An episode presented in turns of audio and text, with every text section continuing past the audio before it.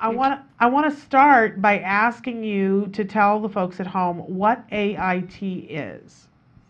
AIT stands for Auditory Integration Training, and the method that I use is the Berard method, which was founded by Dr. Guy Berard about 55 years ago.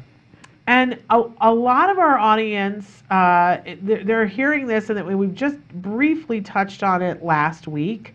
Um, but I, would love it if you would tell people a, a, little bit about how this has become something that should be included in a conversation talking about treating autism. Well, a lot of children that are on the spectrum have a difficult time processing sound.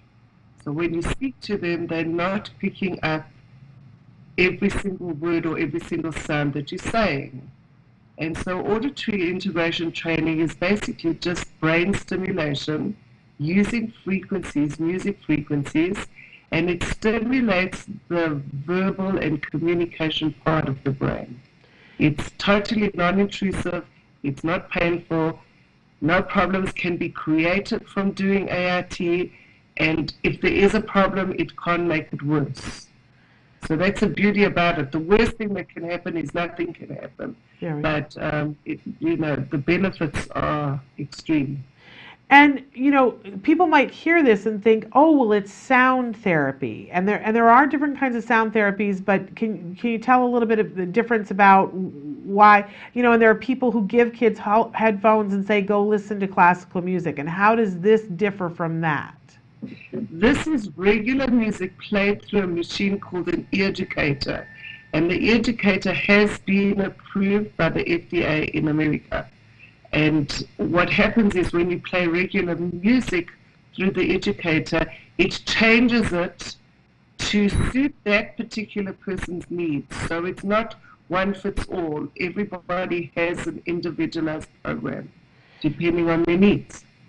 And and one of the things that we did talk about last week is that this is something that you don't just go and do it once. That there is a particular regimen, and I think this is one of the stumbling blocks of why more people aren't doing it. There's also a cost, and we're going to talk about that in a second too. So tell us a little bit about if we did sign up to do this therapy, what is the regimen? How much time do we need to make the individual available for?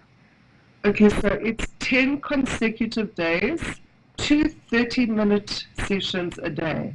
And those 30 minute sessions need to be divided up with at least three hours. It can be more than three hours, but it cannot be less than three hours. And um, there are some families that do the first course and they see improvements in their children and they don't feel that they need to do another course. But generally, what happens is parents are so happy with the results in their children that they ask if I can do a second course. Now, you can't do more than one course every five or six months um, because it can take up to four, four and a half months for the brain to actually settle down and start processing correctly. Okay, so we're talking about a 10 day period of time that you want to make the individual available They've got t- at least two sessions a day, and there has that they're 30 minutes long, and there has to be a three, at least a three-hour break between the two sessions.